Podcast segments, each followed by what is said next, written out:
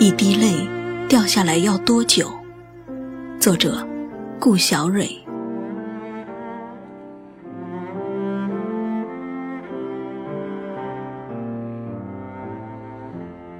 那个深秋，我来到大山深处的一所中学支教，看到四面漏风的校舍，我心里一阵酸楚，决意留下来，把梦想的种子播到孩子们的心田。可是，事实远没有想象的那么简单。有个叫理想的孩子，就让我头疼。我在讲台上念课文，抬头见他双目游移，明显是在走神。我的火气腾地冒上来，大声说：“理想，我刚才读到哪儿了？”同桌用胳膊捅了捅他，他这才醒觉过来，挠挠头说：“读的什么？没听到啊！”班上的学生哄堂大笑。除了不认真听讲，他还和别人打架。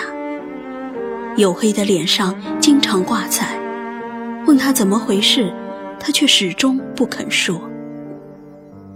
有一回，我看到几个孩子围着他挥拳乱打，边打边说：“不信你不哭。”他昂着头，泪水在眼眶里晃，愣是不让他落下来。我大喝道：“为什么打人？”孩子们一哄而散，转眼没了踪影。我走上前，想问他为什么挨打。他看了我一眼，转过身，歪歪跌跌的走了。一下子，我心里觉得很难过。他到底怎么了？他的童真哪里去了？一个周末，我到他家走访。一进门，鼻子就酸了。破旧的土坯房，屋内光线昏暗。原来，他父母外出打工，家里只有他和爷爷。他父母出去多久了？经常回来吗？我问。老人叹着气说。他爹娘走了五年，很少回来。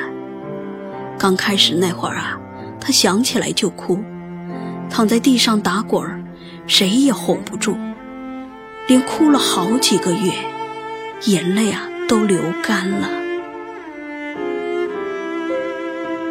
他仍旧上课走神，我却不敢与他的目光对视，那目光。望也望不到底，透着阵阵寒气。充满稚气的脸上，有着与年龄不相称的忧郁和漠然。又过了几个月，一天，听说他的父母回来了，还受了伤。原来，他父母坐车回家，赶上下雨，山路湿滑，车翻进了沟里。幸好只是些外伤，他们在医院住了几天，便回了家。我想去他家看看，路上听见村民在议论：爹娘出去这么久，回来伤成那样，这孩子跟没事人似的。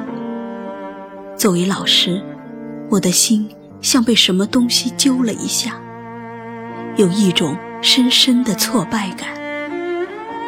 走到院子里，爷爷正冲他发脾气：“你这孩子，心咋就那么硬呢？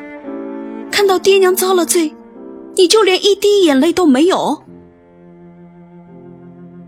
李想倚着门框站着，默不作声。父亲接过话说：“我们出去这些年，他感觉生疏了，这也怨不得孩子。”母亲搂着他的肩膀说：“这次出事后，我和你爹也想了，年后包片果园，不出去打工了。他低下头，一颗亮晶晶的泪珠滚落下来。刚开始是小声啜泣，后来变成了嚎啕大哭。我忽然明白过来，这些年来他有多孤单，多悲伤。所谓坚强，是因为没有一个能让他依靠着哭泣的肩膀。第二天语文课上，他坐得直直的，听得很认真。下午是体育课。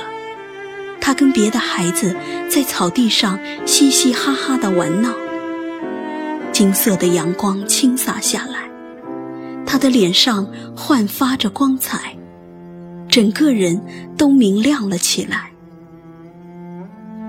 他沿着操场奔跑，轻盈的像一阵风。有同学喊：“李想，你的衣服脏了，后面好几道黑印子呢。”他头也不回地说：“俺娘会洗的。”“娘”这个字拖得老长，喊得格外的响。我不知道，一滴泪掉下来之前，在他心里奔涌了多久。但我明白，从现在开始，一个美丽的生命。如含苞待放的花蕾，变得鲜活、生动起来。